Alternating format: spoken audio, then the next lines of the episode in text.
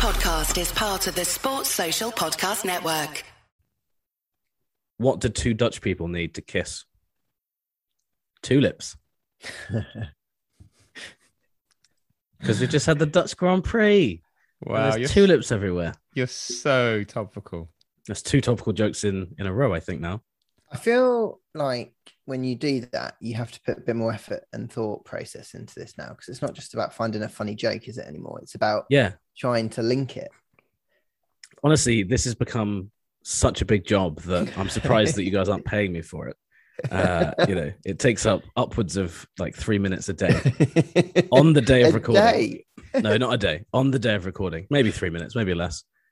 A lot of that's just because my Wi-Fi is slow, though. So, so, so you know, can't claim it all. Um, I like it, but it. I suppose now what I'm gonna request for future jokes is that they become slightly more that they're funny. complicated. no, I've I found them funny. I found them all funny, Nate. But um. I think you've. I think they're too simple now. You've gone too simple. I want a little bit more of a story in the joke. Yeah, I okay. I I, wanna used feel to tell a bit of a story, didn't I? With I them? feel like something. You know, I want. I want to feel some build up, Okay, some And tell another- I can tell another long one maybe next time.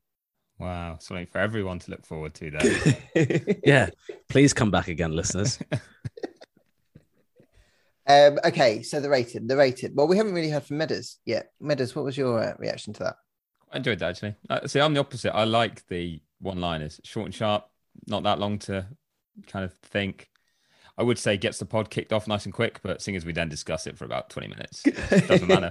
Uh, I, yeah, I was satisfied with his work today. Okay, well, um, Excellent. I'll take that. To, to kick this off and get some speed into it, I'm going to give it a six, Nate. Um, a six. Thanks very much. I'll So solid, but not spectacular. It's not not, Not what, sorry. I mean, that Oh, was spectacular. that was an been- absolute shunt of words. Such Wow. a busy couple of days. I'm struggling a Spectacular. bit. I'm struggling a bit. Spectacular. There, you know. Oh, Meadows has got a paddock cup today. yeah, you've got yours, although it's in. Don't change the subject, Lawrence. from the fact that you can't speak. He's a I know. channel four. That's the channel four standards are so low these days. It's, terrible. uh, That's what they're letting on. I have to put everything into that 30 seconds that I'm on, that everything else just doesn't matter. No, that's why. Well, let's let's find out how you get on when you've got the pressure of an intro and then Yeah. like 20 minutes of talking. Okay. This could be sensational. Nice. oh no.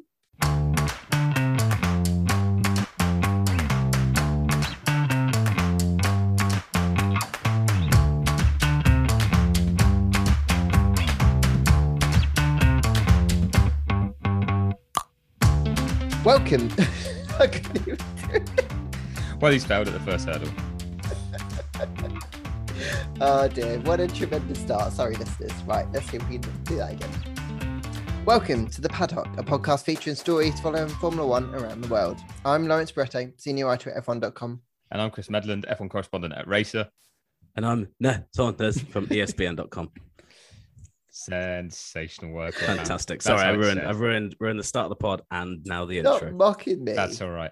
Well, I can tell you, like, this is a good time actually for me to rattle through a few reviews we had come in because there's going to be none that are nice after uh, this this episode. So um, we've had two, not one, but two reviews, which makes for a big week for the paddock.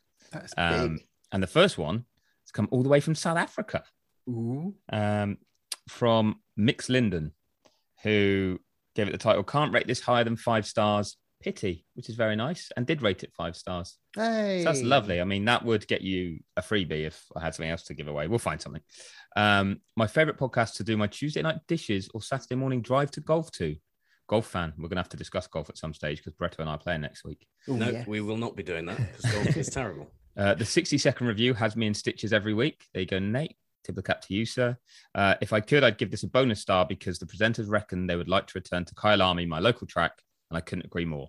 We do. So, uh, Mix Linden, you are welcome. Um, you're welcome just to keep five starring it every day if you feel like it. So, uh, Yeah. For every day that we're not racing at Kyalami, please give us five stars. great idea. And then you can stop when we get there. So you know, we'll do our bit by telling the odd person that we should go back to Kyalami. You do yours with a rating. I think that's a Uh, fair trade. That yeah. to me is a fair trade. Yeah, plenty. Um, a place we do go to though is Canada normally, and that's where the other review came in from from uh, C Sustus. I don't know how that's. It's double C U S T U S. I think. Anyway, uh, fun podcast, good for a laugh. Five stars. Whoop! This is a big Oh, week. Big week for us. This is huge. Uh, it says fun podcast, always has me laughing. It's like hanging out with friends. Really enjoy the 60 second review and jokes. Always look forward to the new episodes. Keep up the great podcast, guys. That's just a really nice one that doesn't either blackmail us or bribe us or say how we've bribed them or take the piss or anything. So, wow. Thank you. Yeah, that's pretty. Uh, those are two very good reviews. I'm stunned. Have you just deleted the bad ones? Uh, I just ignore those, yeah. Um, but they'll they'll be flocking in this week after Barretto's just diabolical attempt to say, say words. I So, know. um, Oh, you wouldn't have thought that generally in my day job I'm paid to say and write words, would you? well, I can tell that say you paid- and right. yeah, I can tell you pay to write them because you can just kind of correct yourself all the time. That's why I'm a written journalist. But um, yeah, it's the saying part. It just it stuns us. Speaking of people saying things, who wants to hear Nate saying 60 seconds worth of review of a race? Yes, please. Brilliant segue. Love that. This is the 60 second review of the Techno Beat Tomorrowland DJ Tiesto Ooms Ooms Ooms Ooms Ooms Ooms Ooms Dutch Grand Prix. First place was Max, Max, Max, Super Max, flares everywhere. He beat Lewis Hamilton, who loves Bottas. Bottas, a little bit cheeky, wasn't he, with that fastest lap? Uh, everybody loves Pierre Gasly, except for Helmut Marko.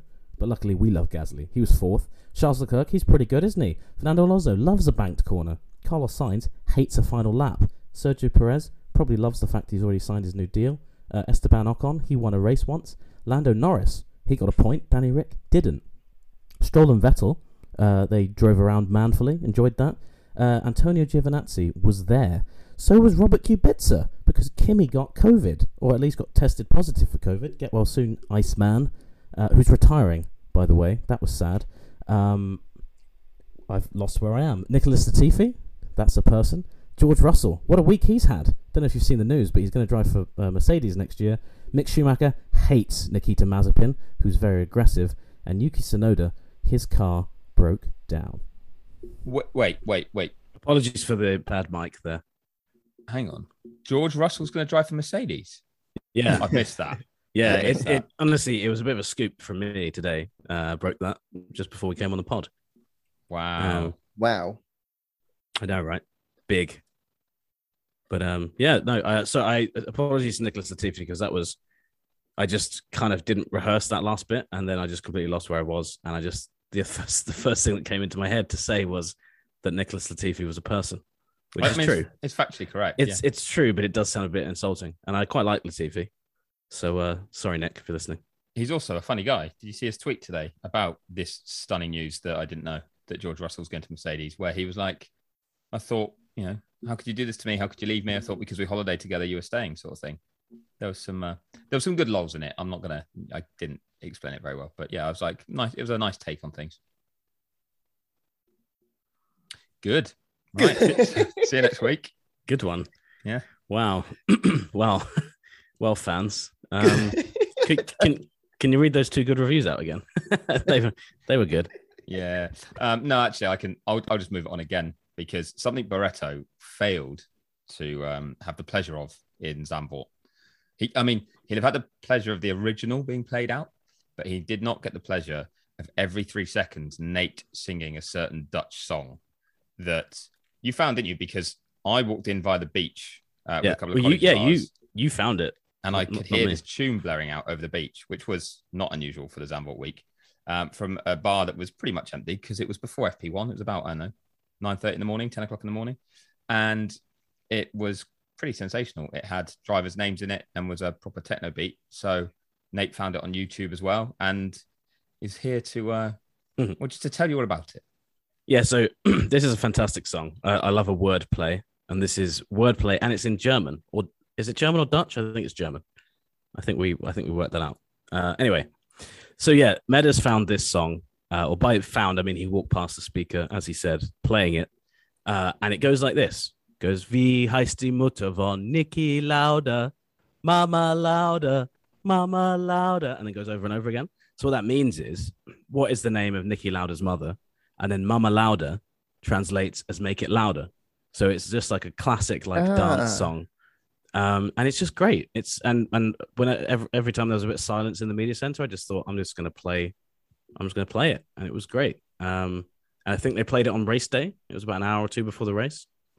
So That were was good. you were you singing it to our dear friends in the media center, or just playing it? I would the edition that you'd found on the internet. I occasionally would sing it. I occasionally would play. I just, you know, I just did whatever I felt the mood dictated. Uh, I don't know which one, whether Meadows appreciated one over the other. I appreciated both. I think I appreciated your singing most. It was quite good as well if I was remote, if one of us was in the paddock, say, or somewhere else.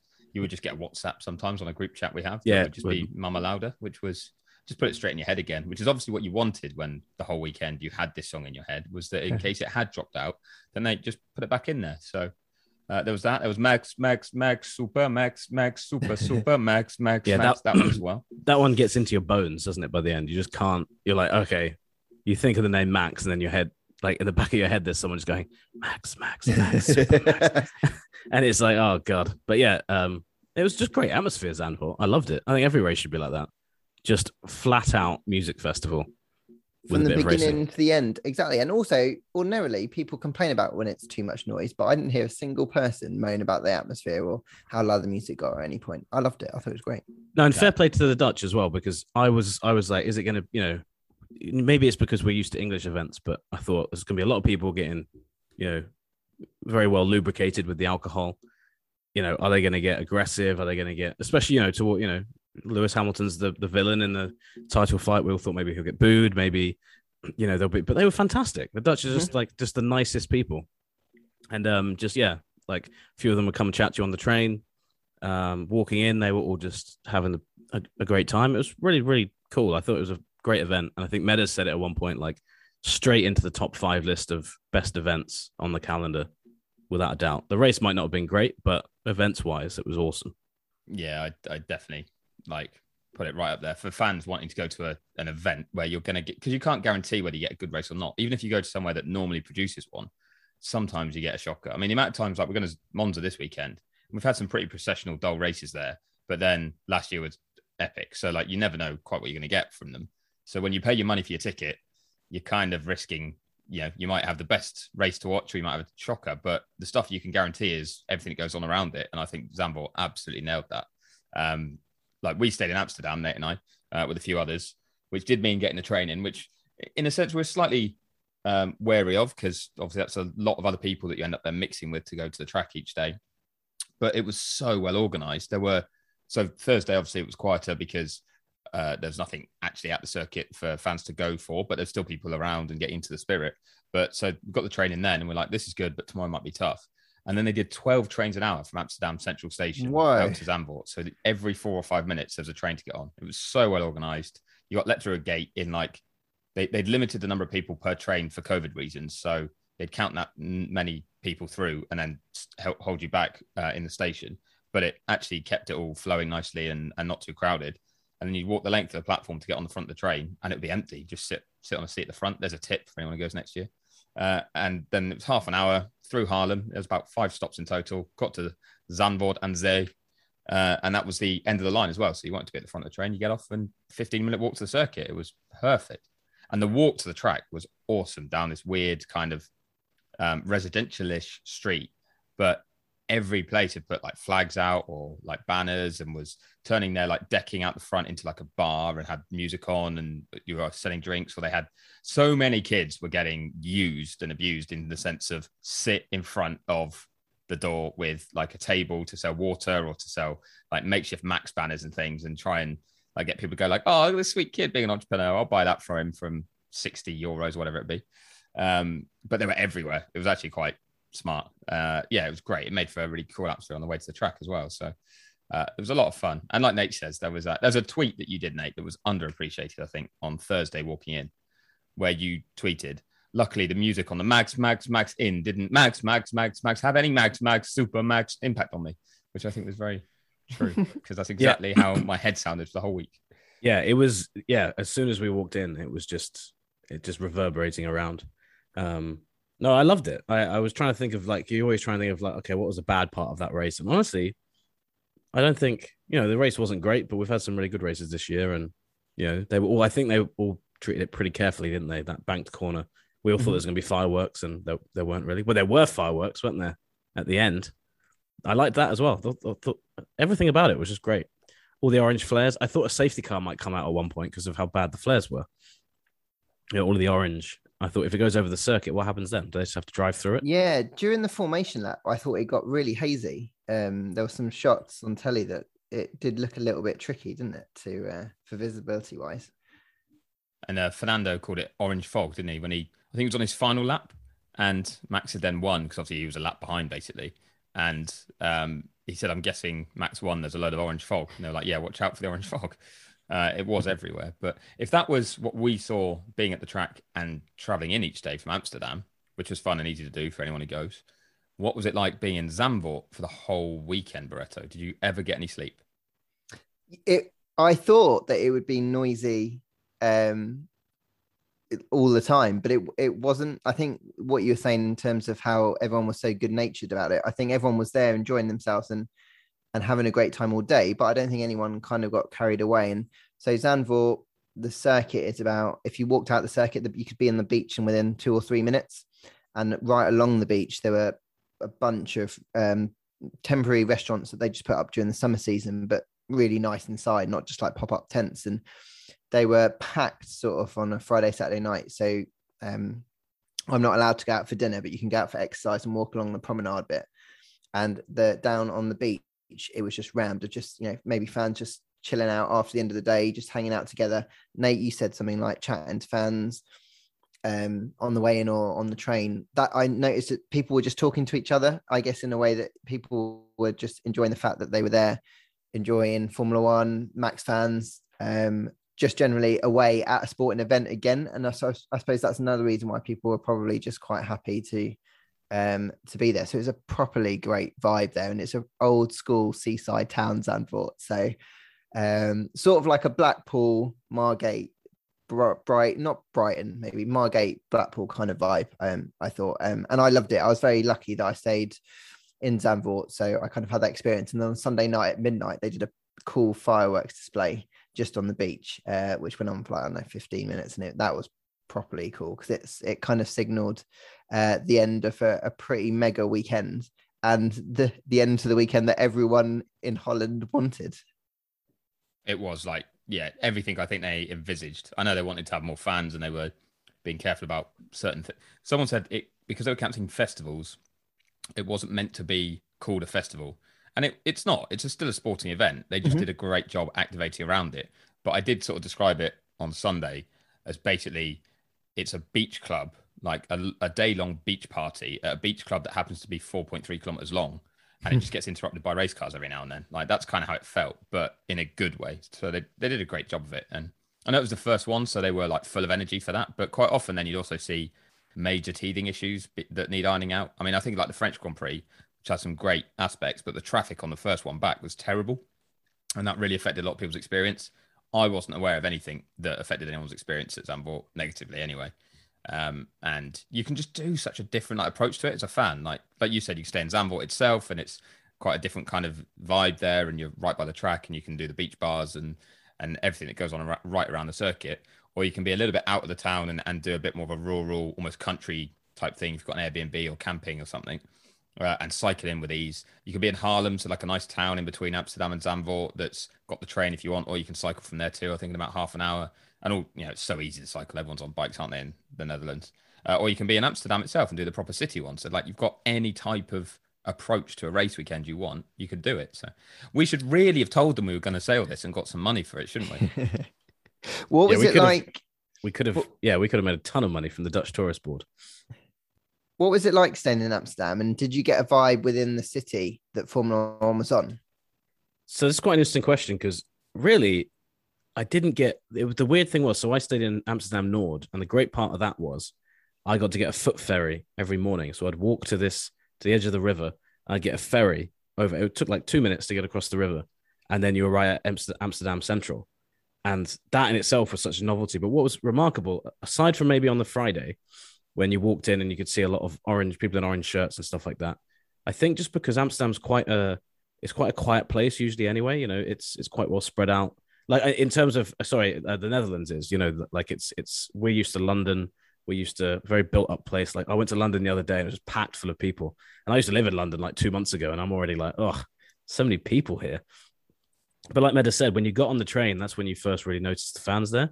You'd see a few people wearing the capes and stuff like that and wearing Red Bull hats, but it was very different to, let's say, if like Amsterdam had been hosting an England football game, for example, you would have known most places you you were that there was a game on. So again, it was a credit to the Dutch fans that it didn't spill out into Amsterdam. And it didn't. It didn't mean it was it was less it was less enjoyable either, because Amsterdam's a great place to go hang out. Like we went out a couple of evenings, had a had a nice few drinks, had some dinner, and um, just really really amazing. We sat at this one cafe, and we were watching the cyclists in the Netherlands who cycle everywhere. And you watch the way they turn into corners and the way they avoid like just just flat out hitting cars and going into the river. It's incredible. It's like an art form. Um, so i would encourage everyone to go to amsterdam and just and just sit and people watch for a bit. It's it's a great place yeah we did a fair bit of that because obviously we're limited in still in what we can do based on fia protocols so we you, you try and you're dining outside where you can and you only go in your own little group of people um, that you go to the media center with and stuff but um, yeah, we managed to do a little bit of that, and um, yeah, and I, Nate's kind of right. It's um, Amsterdam can be like a bit of a stag do destination, and you know, big party weekends for people. But then if you're not in those areas, it's it's a really nice city anyway.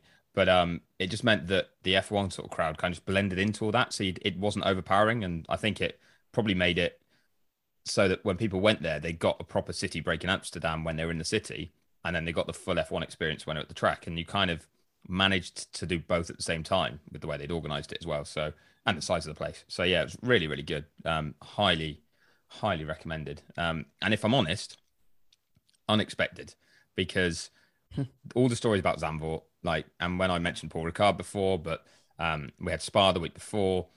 Access to some of these places, old school circuits generally, can be a bit tricky. You can sometimes have a, a few logistical problems with it, and the event itself, once you're there, can be good, but you're sometimes stressed about where you're staying, what it's going to cost, how you're going to get in, how long it'll take, like the problems you might face. Nobody ha- like Zandvoort, like you know, with its location, a lot of people have said, "Oh, it's going to be a disaster," and it was brilliantly organised. So um, yeah, that kind of I think was a positive surprise for everyone. I mean, yeah, the, absolutely. I, I, remember looking at um, looking this up, and the population of Zandvoort was only seventeen thousand, and they had sixty-five thousand people there each day, and that was only sixty-six percent capacity. So can you imagine what the place is going to be like um, you'd imagine it would be just as efficient, but can you imagine what the atmosphere is going to be like when they can have full capacity stadiums? Maybe open up some of the the, the general stand-in positions because you had that cool stadium section, which is mimics that Mexican the Mexican stadium section. Can you imagine when the whole track is orange effectively and the impact and intimidating factor it's going to be? Um, I can't wait to go back next year. I just can't wait it'll be interesting to see if if it's still as efficient with all those people. I'm not. That's not to doubt, but I, I feel like it was a great.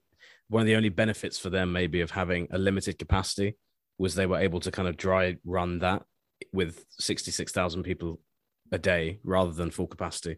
But the great thing as well was with um with traveling in was they encouraged so many people cycled in. So many people got a train in, cycled in, but you weren't allowed to park anywhere nearby, which was really strange when you actually are walking around a place and you're like, there's no cars here.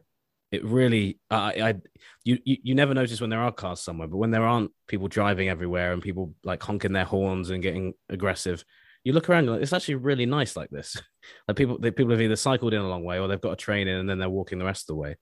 Um, and I think that was quite, it's quite a novelty that. So the Dutch way of life is obviously catered around that a lot. So mm-hmm.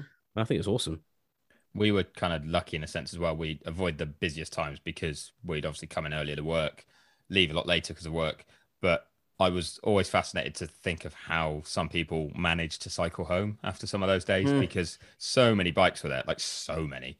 And yeah, not everyone who was riding is going to have been avoiding the Heineken, were they? So there was, um, I imagine there was a few shunts on the way back where people just started like toppling over slightly into the sand dunes and things. But um, yeah, it was it was really well done, really cool, and might even try cycling next year. Might you know stay somewhere different and cycling whatever. But um, yeah, it was it was strange to have somewhere that wasn't like all based on driving in and out like most circuits are. Um, and speaking of drivers, segue. What do we all think of the driver news of the week? Um, Valtteri Bottas going to Alfa Romeo. Yeah. No, no, Jake Hughes is doing uh, Formula Two. Oh, okay, Yeah, okay. This guy. I saw a tweet earlier from Mac. Not who was it? It was. I retweeted it and I've forgotten who it was, but they basically were saying um, that, that Mercedes did that in a really good way. They let the Bottas news go first on the Monday. So Monday was about Bottas. It was about we've found you know he's got a new seat. It's not he's being replaced. It's Bottas has got a new seat. Tuesday it's after Bottas has left, George Russell's coming in.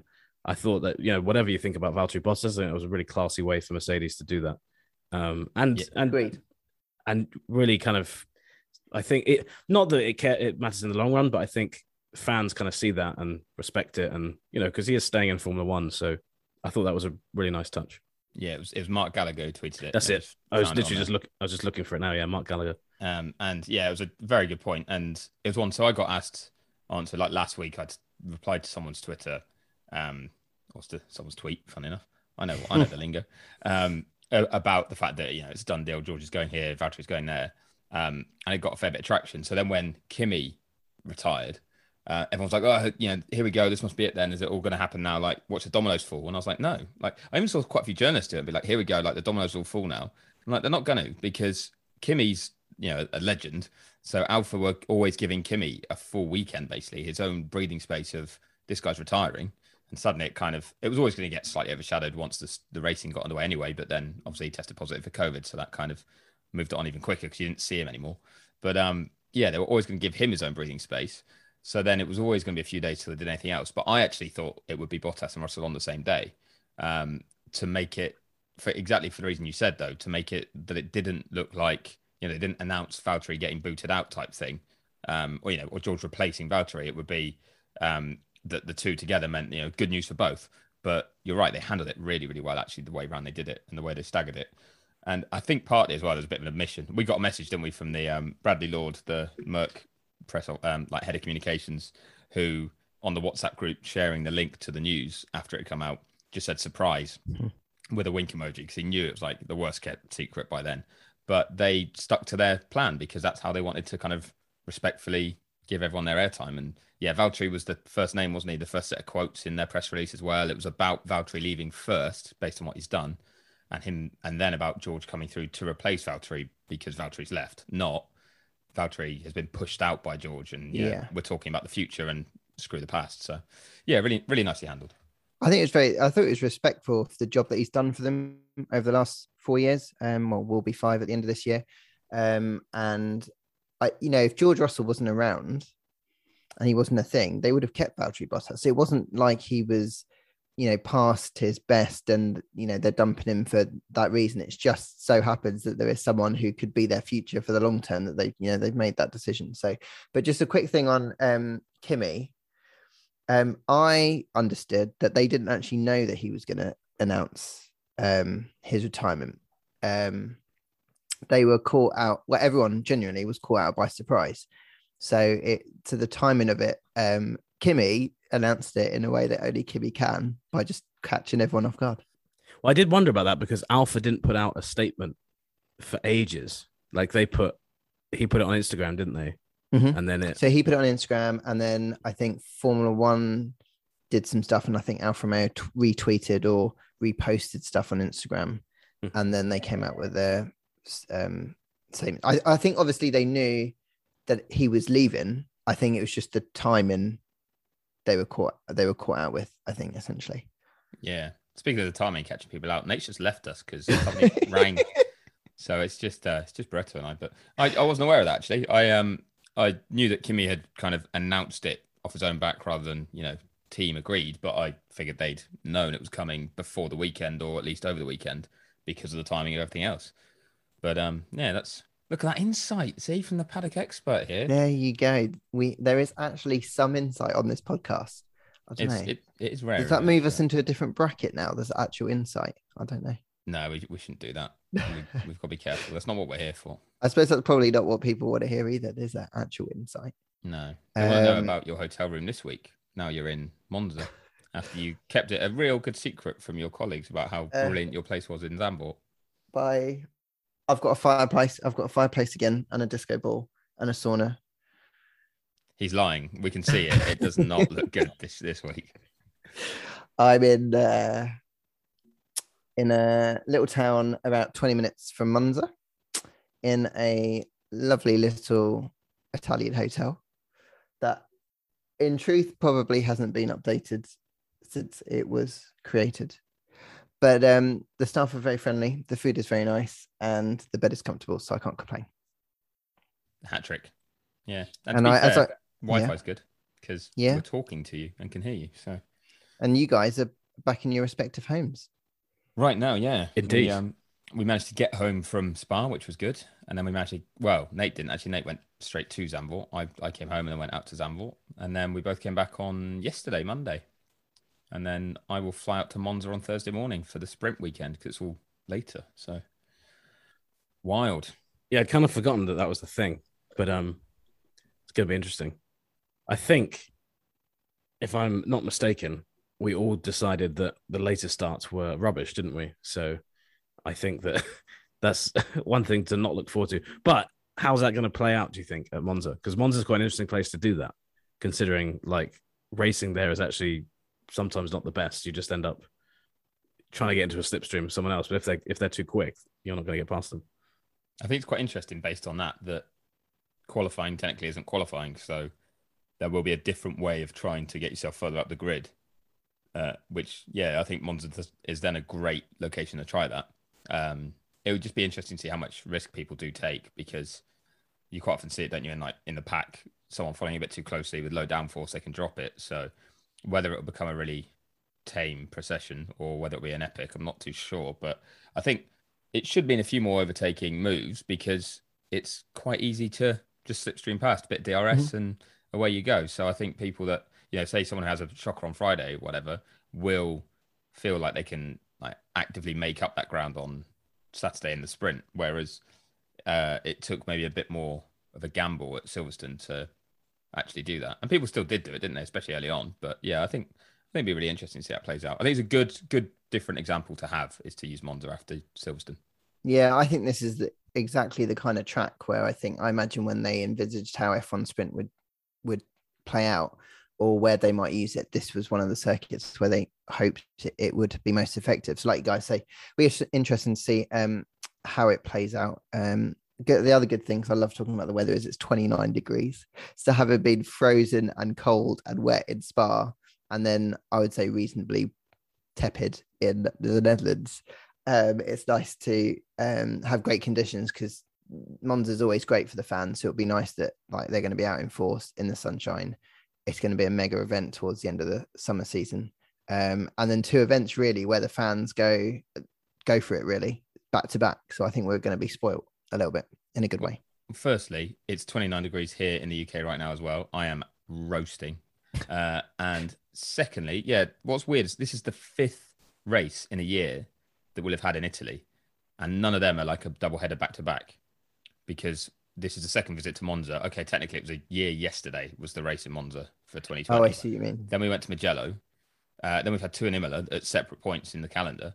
So this is the fifth like race in Italy, and the fans haven't really been able to go to any. There was what four thousand allowed to Mugello. Um, Mhm. Imola were both behind closed doors. Monza was behind closed doors. I think like a thousand key workers. So this is the first time that Tifosi really get to go out and go for it. And yeah, they've you know we've we've hyped up Zandvoort just so that they go even bigger this weekend. Um, so yeah, hopefully they do because that's an awesome sight when you get uh, the Tifosi really going for it at Monza. It's just it's classic F1, isn't it?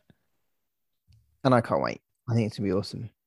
I was wondering how Gasly's going to feel about that. We were talking about the Italian Grand Prix last year. He won with no fans there, and and all those guys on the podium. I remember it being what was it Stroll and Sainz also there. They had to stand on that famous podium, and there was just no one there.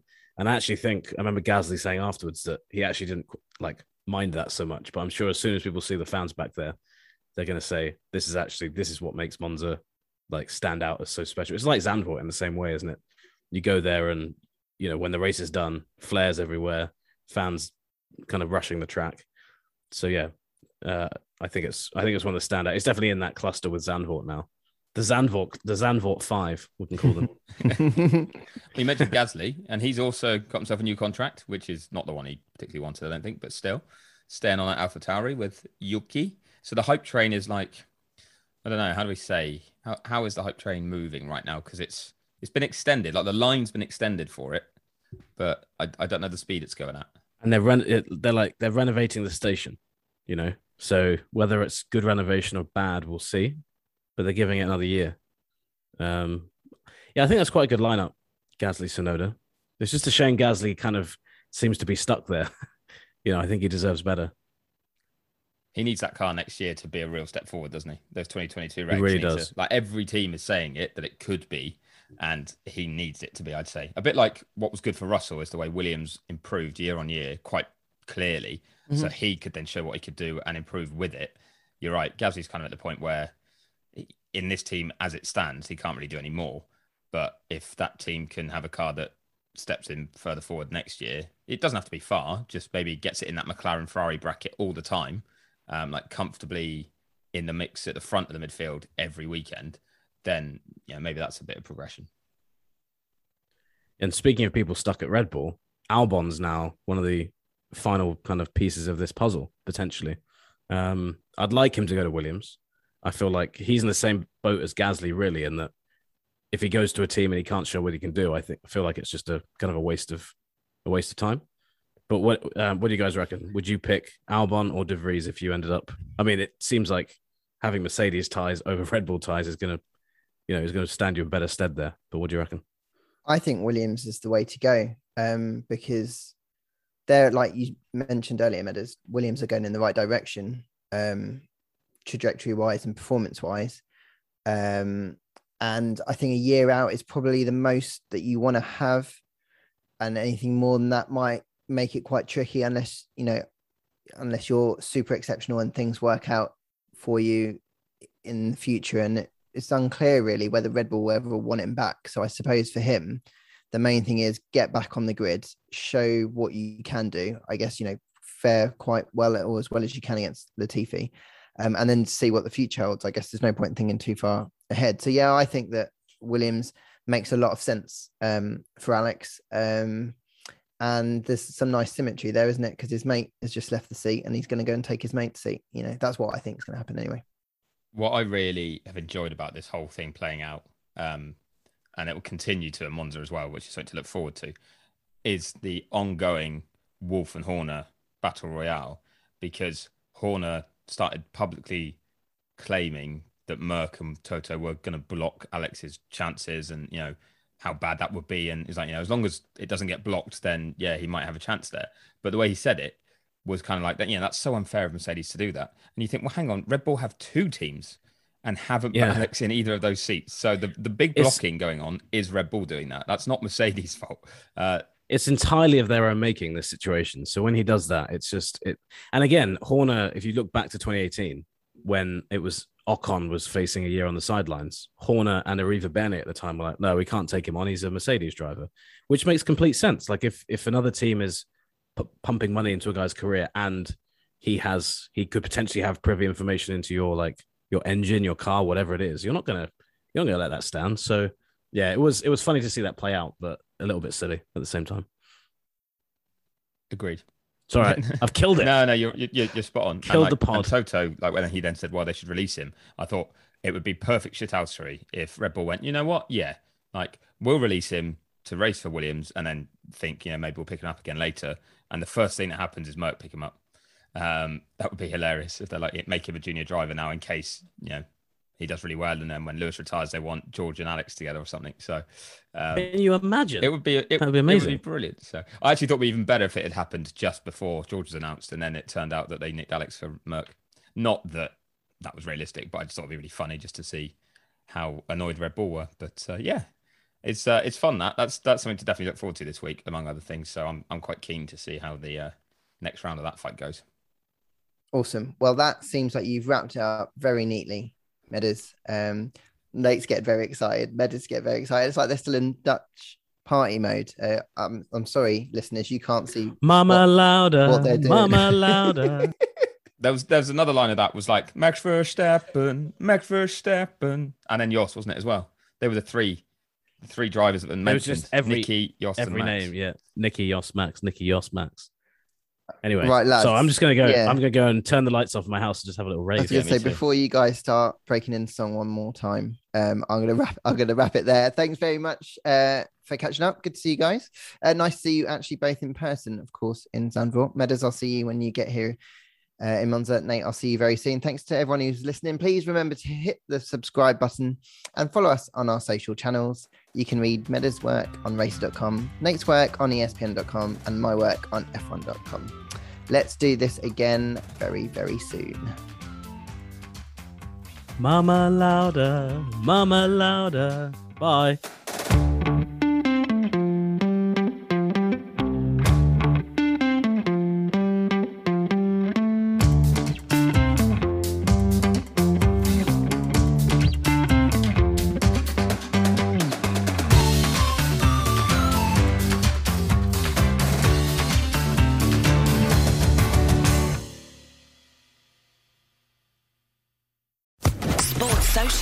Podcast Network.